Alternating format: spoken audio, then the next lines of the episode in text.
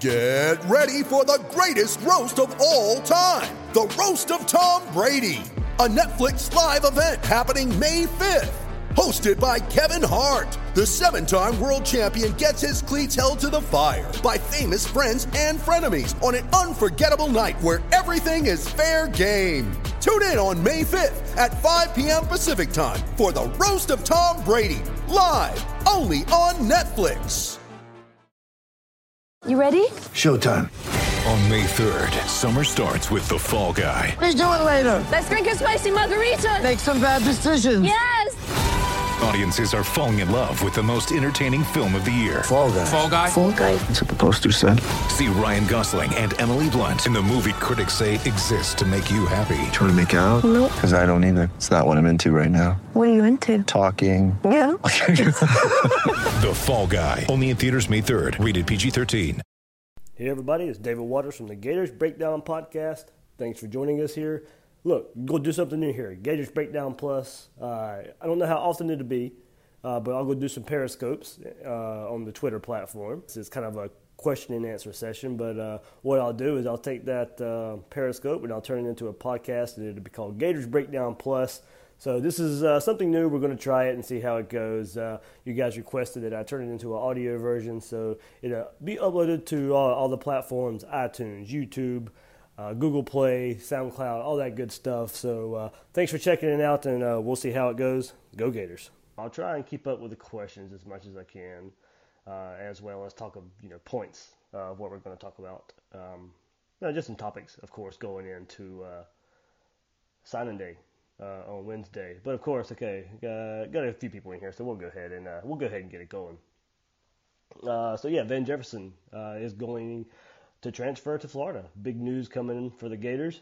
Tradine will be signing. So I would imagine that's my prediction for later.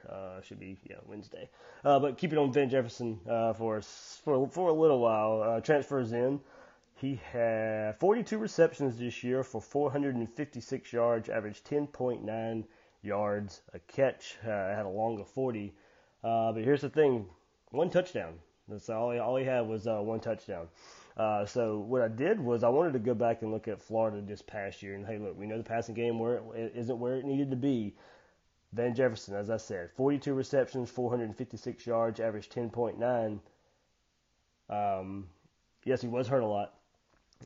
Here's the thing. Very comparable to, one, Brandon Powell for Florida. Brandon Powell was 42 receptions, 406 yards, average 9.7. Powell, actually, had more touchdowns with 3. But, as we know, Ole Miss, they've been stacked at receiver.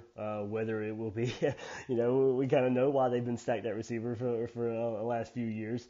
But, he's a bigger target. He is not the shifty slot guy that Brandon Powell is. Brandon Powell, for what he is, kind of garners more catches. He was Felipe Franks' favorite target. He was the third down target for this Gator passing offense. So Jefferson's a completely different receiver in and of himself. I mean, a lot bigger, of course, 6'2", 195. You can match him up now with Tyree Cleveland. You can still get, whether it be Kadarius Toney in the slot, you still got Freddie Swain, Josh Hammond out there. We'll kind of see where this, but the depth, really, you have a true 1 and 2 right now, and if that's what Florida was missing this past year with Callaway not being on the field. Cleveland, even of course he was beat up too, couldn't stay healthy.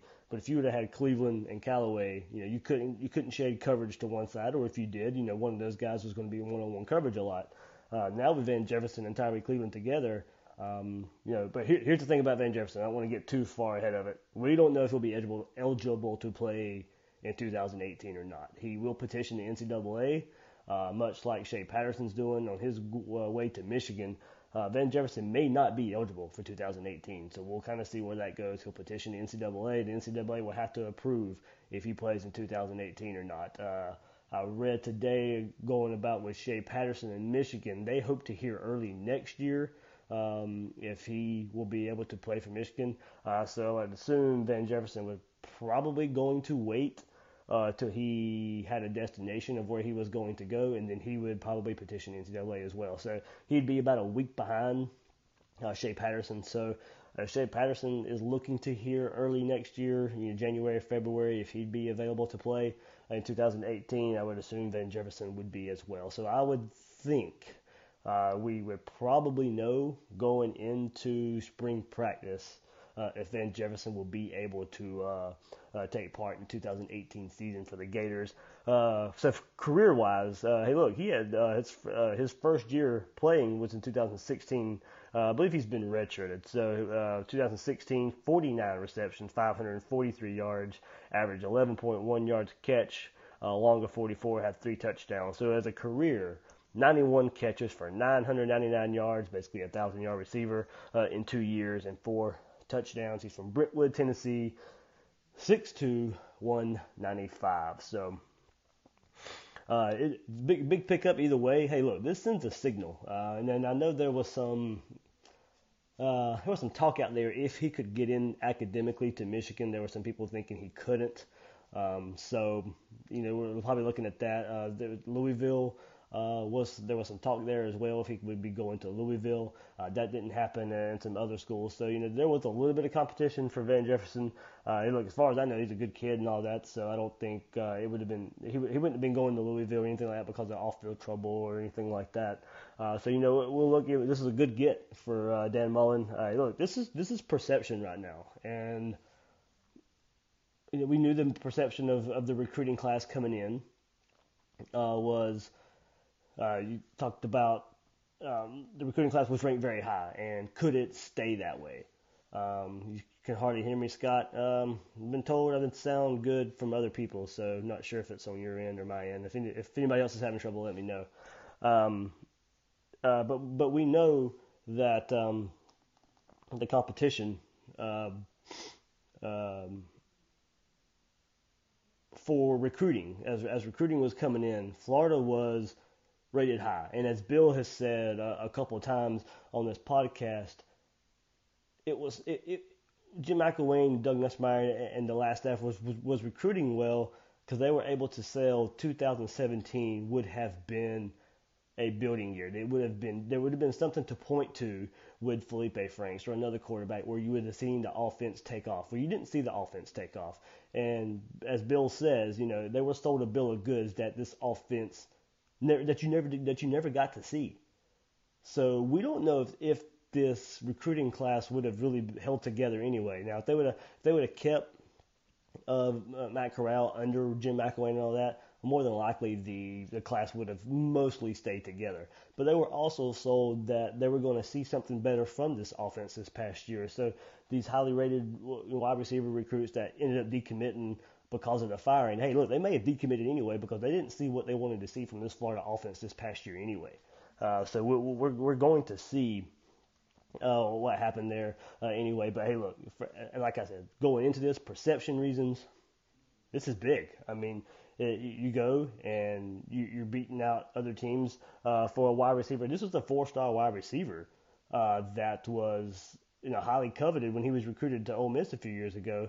I would assume still highly coveted, and he's choosing to go to Florida. So that's I think that's big time for Dan Mullen. It sends a shockwave kind of throughout the nation right now, heading into Wednesday, and you have a quarterback out there, as we know, Emory Jones, who's looking around, currently committed to Ohio State, looked around at Florida this past weekend, looked around at FSU.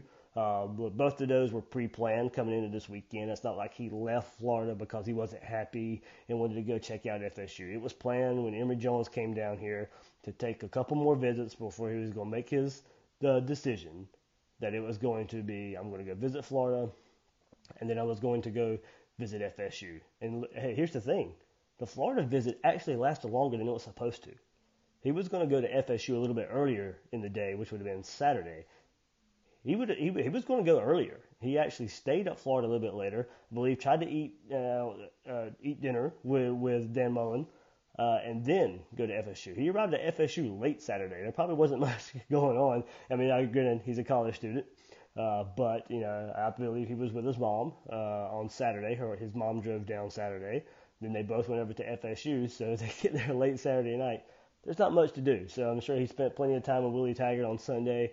But look, that staff has not been put together yet at FSU. Emory Jones has a background with Dan Mullen and Johnson, the new OC, wide receiver coach, quarterback coach, Brian Johnson. So there's a background there, and it looks good for Florida.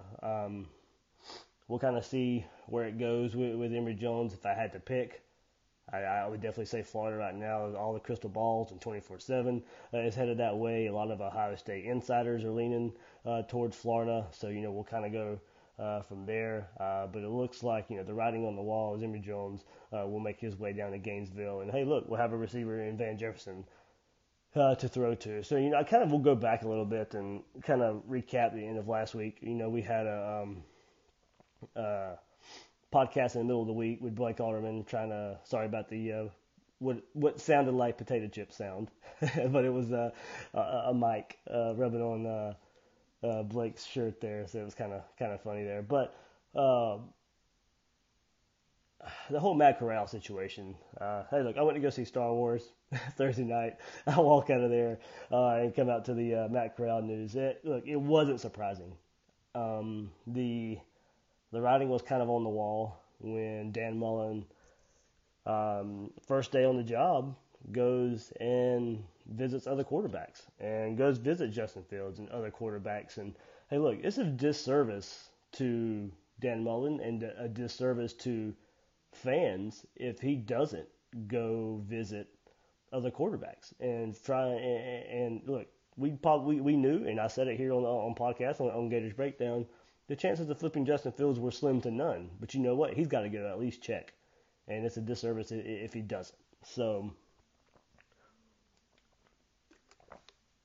he had to go figure out what that was, and they look.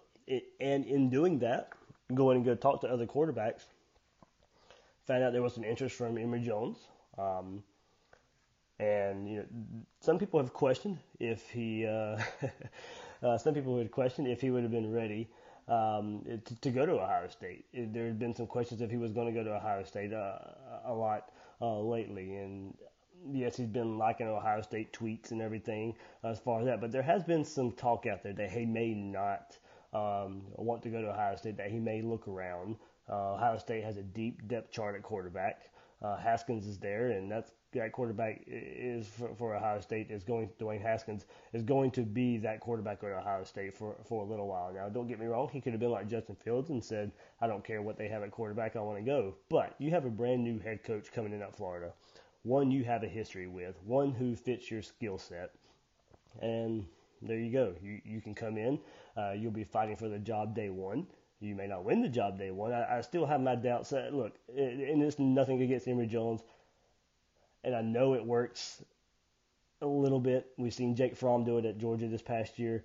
I'm not a big true freshman coming in at quarterback winning a job, and that doesn't matter who you are. So it's not a knock on Emory Jones. I guess I'm a traditionalist in that sense, is that I think it's hard for true freshmen to win a job, but this is a quarterback you're getting in your first year. Jim McElwain didn't do that. McElwain didn't get a quarterback his first year, and that probably set him back a good bit for his tenure at Florida. You're setting up depth.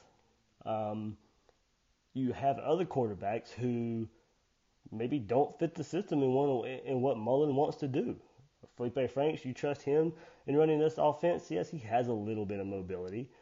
We saw it from time to time. But can he run Dan Mullen's offense? Remains to be seen.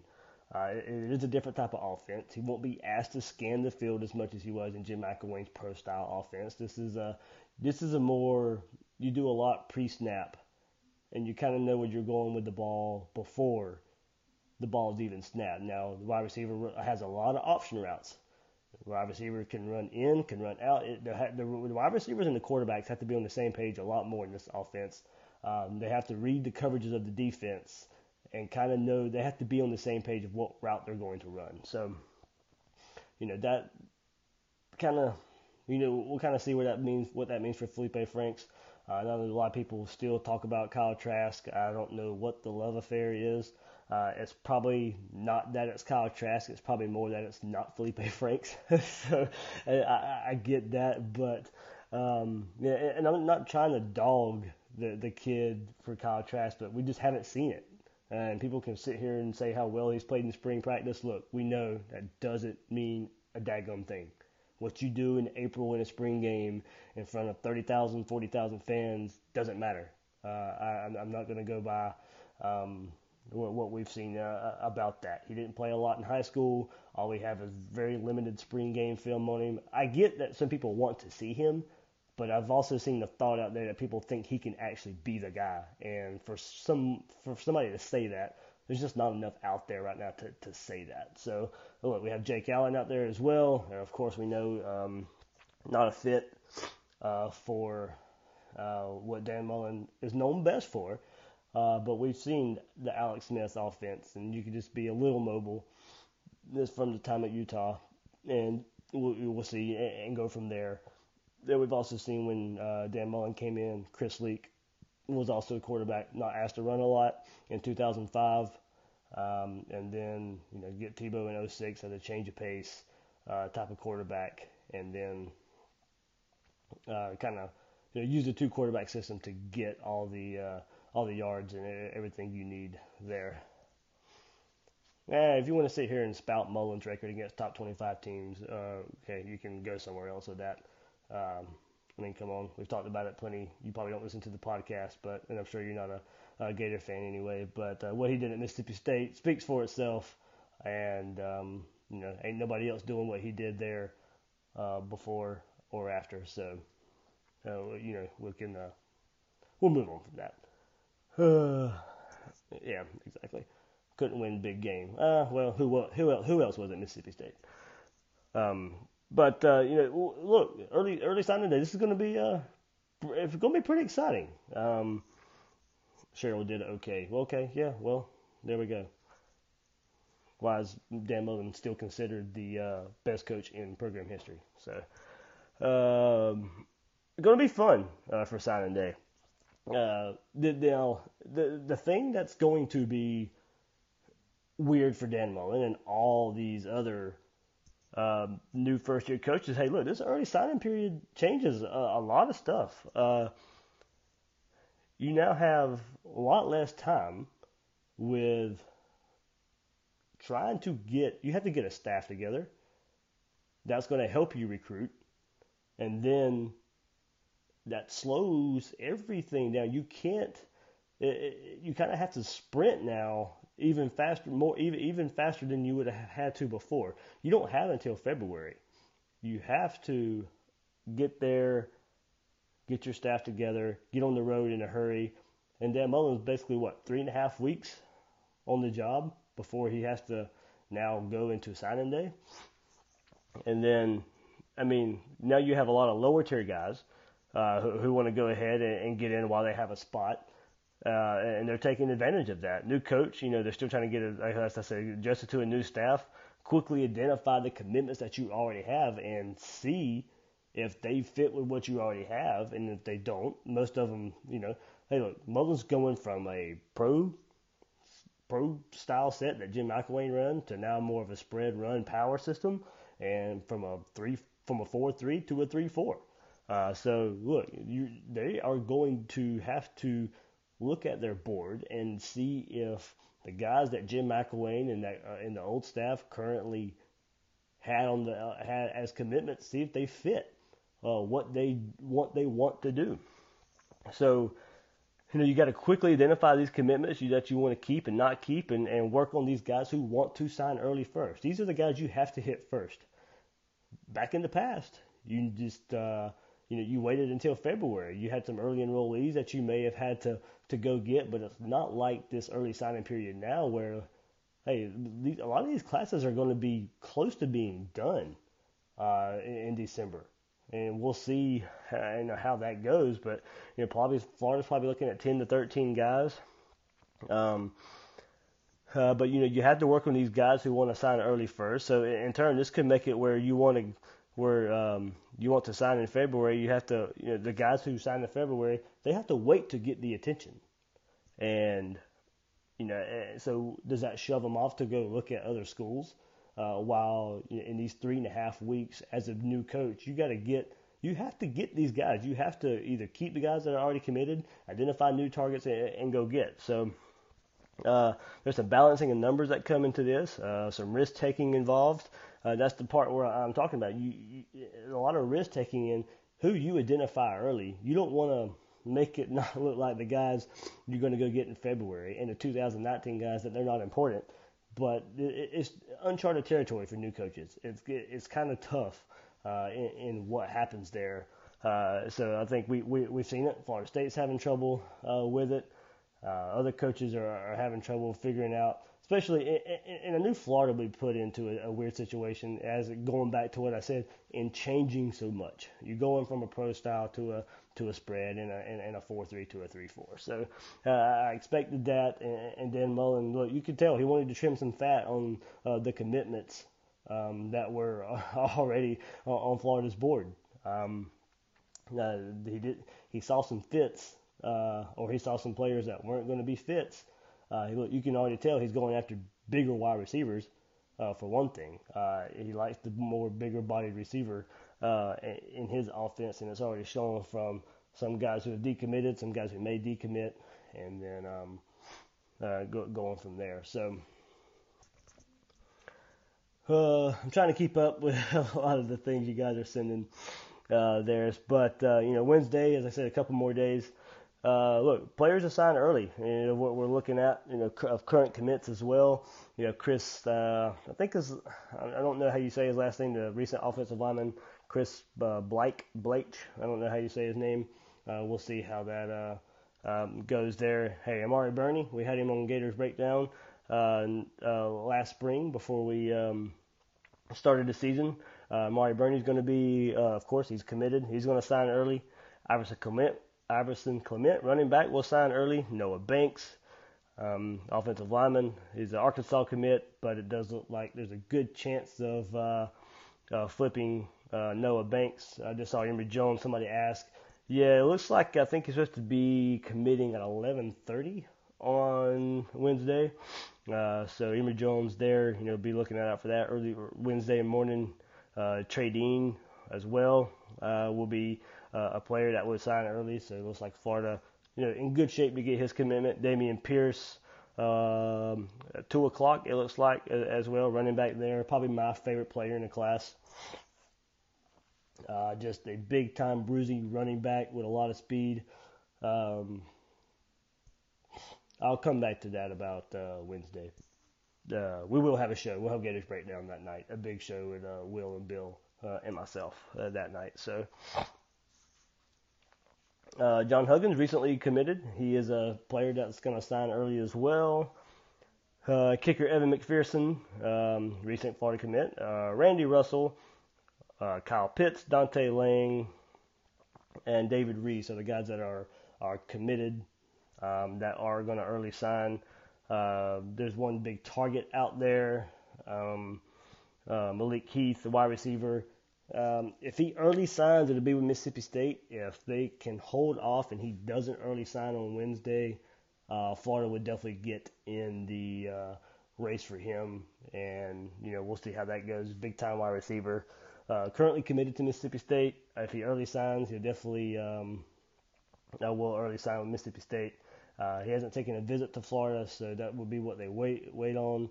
And, we'll go there.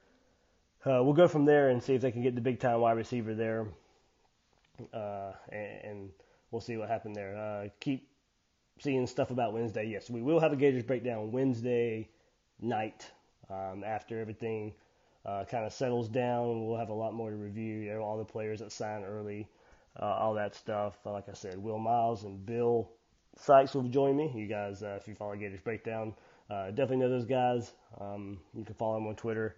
At Will Miles SEC, at Real B Sykes, and those guys are good. We'll have a lot of stats talking about transition classes from past coaches, from Zook, from Spurrier to Zook to of course Zook to Meyer, and Meyer to Muschamp, and Muschamp to McElwain, and Asking Dave, who do you think running back one is next year?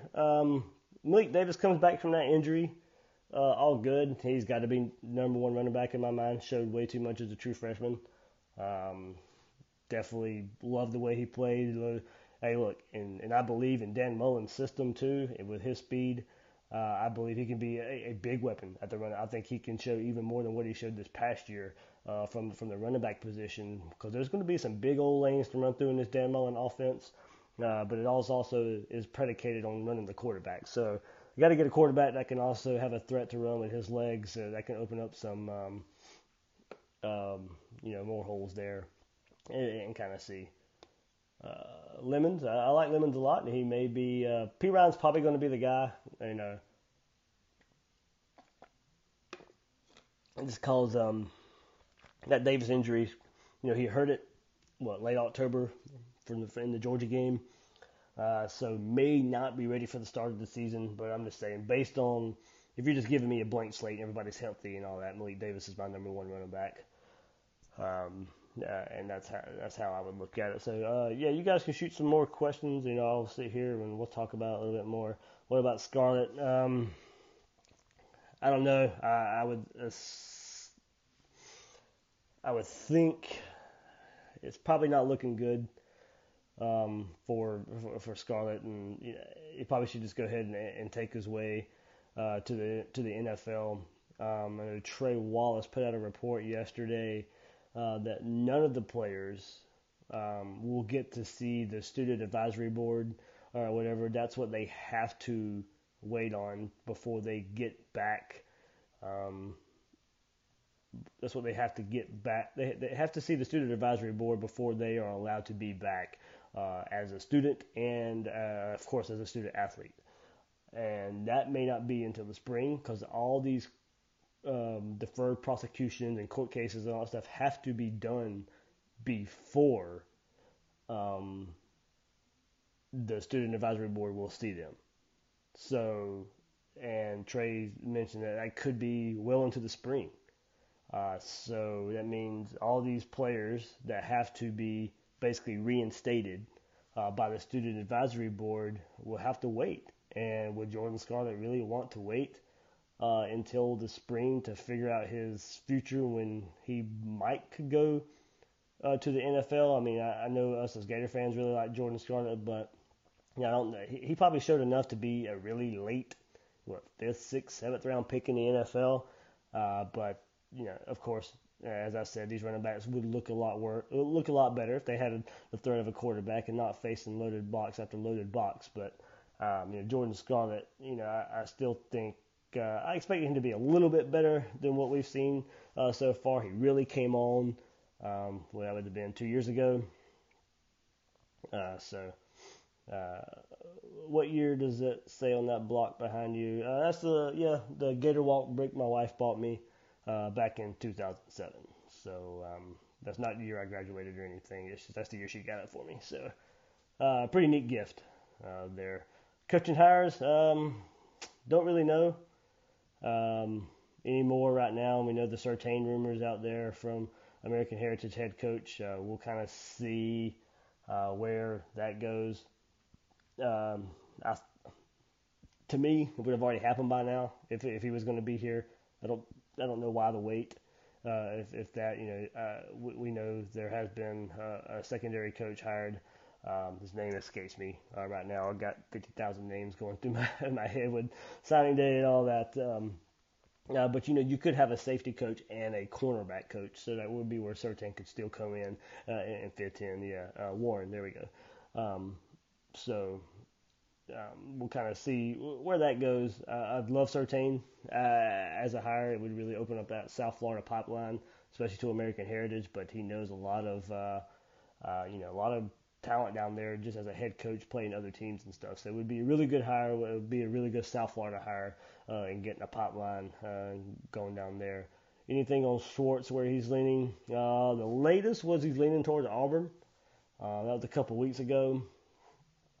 I would have to think Mullen's offense, you could sell him on him being a good fit there. If track is still a big emphasis on him, Florida still has one of the best track programs in the nation, so there's a lot for Schwartz to think about. I do think he'd be a good fit in Mullen's system as kind of a slasher type of, I don't want to. I hate putting this Percy role on somebody in this offense. Look, there's only one Percy Harvin, and I'll say that till I go to my grave. Percy Harvin was elite. There's not many like him. He probably should have been used even more in his time here. So, but if you want to sit here and say a Percy role, I could see if Kadarius Toney doesn't get a shot at quarterback, or if he does and it doesn't work out, you could see him in that role. But that would be somewhere like where Schwartz could fit in too. Take a handoff out of the backfield and just hit go and see if you can use your speed to the outside. There's Bill. Yeah, I'm only a 4-star nerd. Bill's the 5-star. I saw somebody ask about Patrick Surtain as far as the player, Patrick Surtain Sr.'s son. I don't think he comes to Florida. I think he's leaning other schools right now. But maybe they can sell him. It's still hard to get a gauge on what this new staff is going to do after this early signing period. Like I said, I think they concentrated so much on getting these early commits, these early signings. After Wednesday, I kind of think we'll know a little more of what they're looking for as far as filling out the rest of the class and a lot of these other players that we don't really that aren't committed anywhere or could be leaned somewhere else. Then we'll see how hard they hit these guys and see if it pays off at the end. I hope we use the outside more in the run game and stuff. Yeah, we definitely will. That's Mullen's run game. That's his wheelhouse. So for targets that does Mullen call his offensive plays, I believe he does. I believe he will here at Florida as well. We know for as far as guys that are currently committed for Florida that won't early sign. Richard Garage, offensive lineman, one Florida has to keep, must keep. Find a way to keep that guy. The offensive line, just in general, Nicholas Petit for air, you've got to get him. I know he's probably a big-time offensive lineman, maybe leaning other places, but after Wednesday, he has to be, if not your top target, one of your top targets to go there. William Barnes going to find a way to wrap him up as well. You can somehow find a way to get those three guys. It probably doesn't happen, but you find a way to get Barnes, Garage, and Petit Frere. You set up your offensive line to have a three guys there that can be anchors along that offensive line for years to come and grow with this Dan Mullen offense from day one. Still look for Andrew Chatfield, the big-time defensive end down there from American Heritage. Corey Gamage still committed. We'll kind of see what happens there. I don't really know. There'll be some time to kind of play around. Defensive tackle Noah Jefferson. I think Florida we'll be definitely looking at him at the defensive tackle position, trying to get him in here. Benito, another guy to look out for. So we'll get, like I said, we know a lot of the targets Florida's going to target after Wednesday. It's just after Wednesday, I think we'll see how hard they're going to hit these guys and how hard these guys are on the trail. And of course, there's a dead period to worry about. So we got the holidays coming up too. So after Christmas and all that good stuff. Yeah, Copeland's a name we get a lot. I don't know. We just really haven't heard a lot from Copeland or Jamar Chase or any of these wide receivers that were committed under McElwain. We haven't heard a lot since those guys decommitted. We'll see how Mullen and Billy Gonzalez and those guys target those guys that would think, they're fits in this offense. Gators Breakdown needs merchandise. There's a little bit out there. I'll post a link or something later. I believe it's on teespring.com. I believe there's some out there. This early signing period is another thing I talked about earlier. For one, I don't like it. I think it really hurts these new coaches. Jack's West Side or East Side, I'm in Mandarin. But go back to this early signing period. I don't necessarily like it. It puts these new coaches at a disadvantage. And look, even coaches that have been around the block, like Nick Saban doesn't like it. And you can see why coaches like him wouldn't like it. And, I mean, look, he's getting ready for a playoff game. You got four teams right now that are chasing a championship, and you got to ask them to now go worry about early signing periods while they're trying to practice for these big games that they got to go play. I don't necessarily agree with that either. So, and there was nothing wrong with having one in February, and I know I've thrown this out there too. Have one before the season started. Have a signing day before the season starts, but that also kind of is weird because it comes into play if a coach is fired, and can they, can they back out of that commitment or anything like that? That would be, I would still be for early signing day if, you get them, if they can commit, and the only way they can change is if there's a coaching change. If you commit to a coach, and I say like August 1st, something like that, that should be before training camp starts, before summer camp starts for football, you have a signing day. Those guys commit and there's no coaching change, they have to live up to that commitment. If there's a coaching change, they can get out of it. That's kind of how I feel about early signing day. This one right now, having it about a month before the other signing day, doesn't make a lot of sense to me. So I think we'll kind of see how it plays out. I think if Nick Saban cries enough, it probably gets changed. So. Copeland said he's going to Tennessee. Copeland has said a lot of things and has visited a lot of places. So we'll kind of see how that goes. I do think Tennessee is a threat. Don't get me wrong. I do think they could land him. But, we'll kind of see if Dan Mullen makes him a priority, and if, if he's just looking for attention, and kind of, if he's looking for the attention and Mullen shows it to him and he likes what he hears from Billy Gonzalez and that, we'll kind of see where it goes. So kind of to rehash, I know a lot of people are asking about it. Emory Jones, yes, I would say he signs with Florida in the end on Wednesday. I think he'll be a Gator. The tea leaves are on. You kind of read the tea leaves and all that, as I mentioned earlier, all those Ohio State insiders are kind of pointing to it, that it should happen.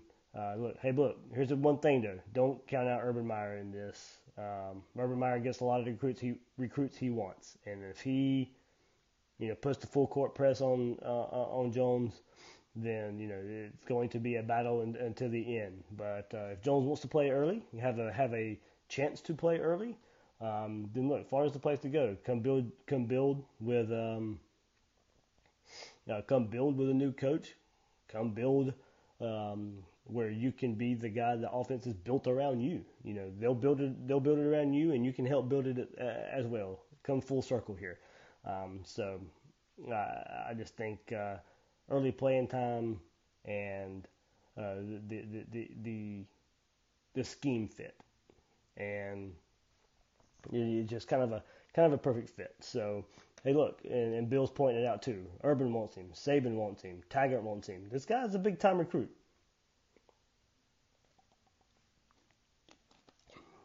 Sorry, guys. Just still slowly getting over sickness here, so I gotta have that water. So, and kind of mention, kind of summarize as well. Van Jefferson does commit. We'll see if he's able to play. Year one, he's going to have to petition the NCAA to get a transfer. Since he's transferring from Ole Miss, a lot of those guys are going to try to petition and play right away when they transfer to new programs. So, I've seen a talk here too. Look, I don't think Jones is the only quarterback Mullen's going to go after, even if he does commit. I think he wants two quarterbacks, as I kind of talked about before. What other quarterbacks on the roster fit what Mullen wants to do, ideally. Now, look, we know Mullen said in his opening press conference he'll adapt and he'll, go along with whatever quarterbacks he has. But we know when this offense works best, and it's with a 230-pound quarterback who can run the ball. And I don't think it has to be a 230-pound quarterback, but it has to be a quarterback that can move the sticks. It has to be a quarterback that can run. So Yeah, I think that's just the way to look at it. And Bill's in here, and I know he'll probably share this stat again, and he posted it on Twitter the other day. Hey, but look, when Mullen's offense is working, it is your quarterback is the leading rusher or the second leading rusher on the team. That's Dan Mullen's offense. So when we talk about Matt Corral and how he fits or doesn't fit in this offense, you think Matt Corral really wanted to play in this offense when you're asking the quarterback to run 20, 25 times? Look, this was a mutual parting of ways, I believe. I don't think Dan Mullen was going to beg him to come to Florida, and I don't think it was going to be Corral willingly coming to, run the ball on third and short. So, he had limited options. We know he visited Alabama weeks ago during the season. He tried to visit LSU. That never came about.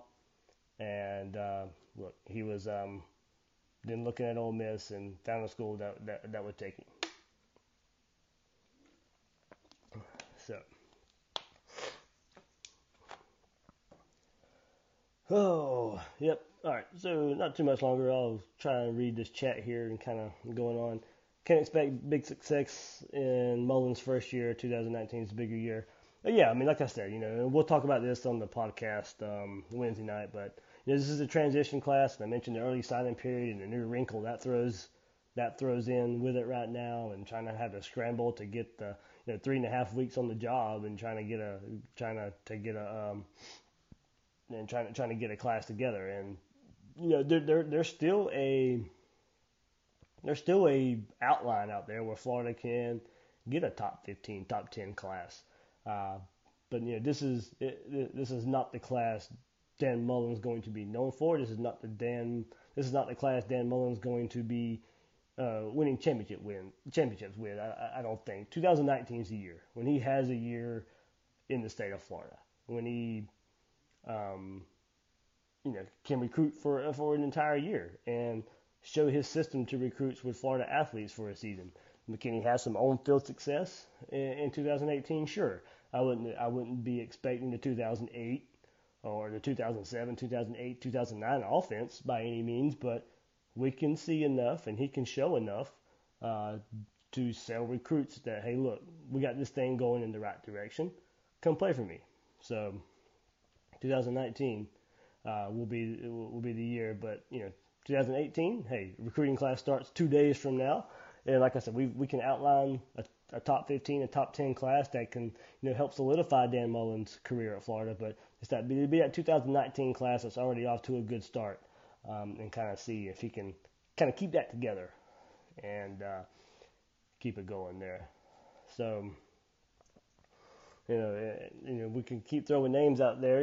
Offensive line, of course, got to get some depth there, some linebacker depth, defensive tackles as well. To fit in this new 3-4. Going to be interesting to see how they attack Wednesday, and definitely after Wednesday, and see for the next month. How they go along with this. Ooh. Yeah, so this lasts a little bit longer. I was going to have this last about 30 minutes, but you guys kept it fun. We'll probably try and do this a little bit more, trying to do a whole episode sometimes. With all the note-taking and research we do, does kind of take its toll. But, we doing this right here where we can kind of interact and go back and forth with questions and stuff. That's a good little way of doing it. And keeping the interaction out there with you guys.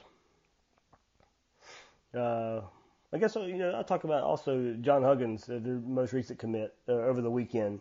He'll be an early signee, as I mentioned, 6 foot, 200 pound safety. They'll probably bring him down. He can play in the box as well. He can kind of maybe be an outside linebacker, kind of from Corey Bender of 24/7, physical makeup. Could eventually slide down into the box as an outside linebacker.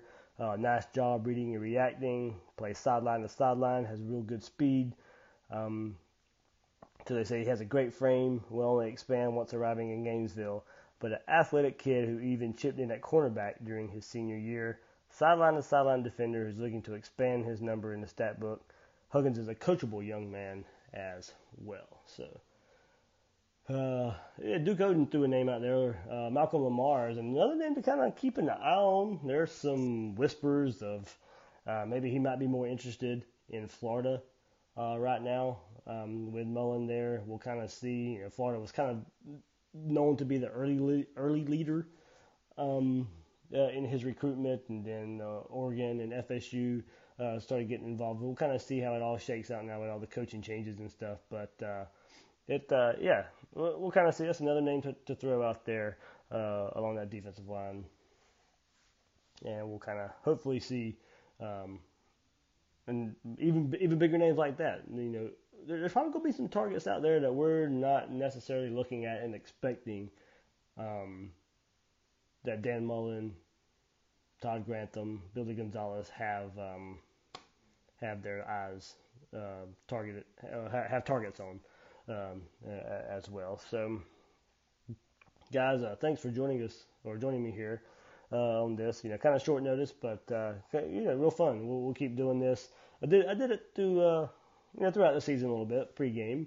You guys made it fun, so we'll try and keep this going. It might be me one week, Bill one week, Will another week, or something like that. So kind of keep it fun. But yeah, before I sign off again, believe me, Wednesday night it will be the show you can't miss.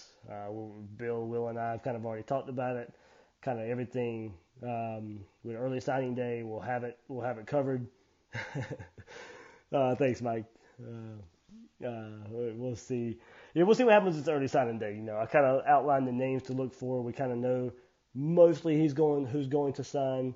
The surprise, you know, will be Emory Jones, or may not be a surprise. We're all kind of, you know, choosing that he'll go to Florida, and hopefully that's going to be the case, but I'll kind of update that a little bit. So, yeah, it looks to be 11:30. I've also heard 1:30. They may push it till Emory Jones, so we'll kind of see. There was rumors that him and Tradine may try and commit together or close to the same time.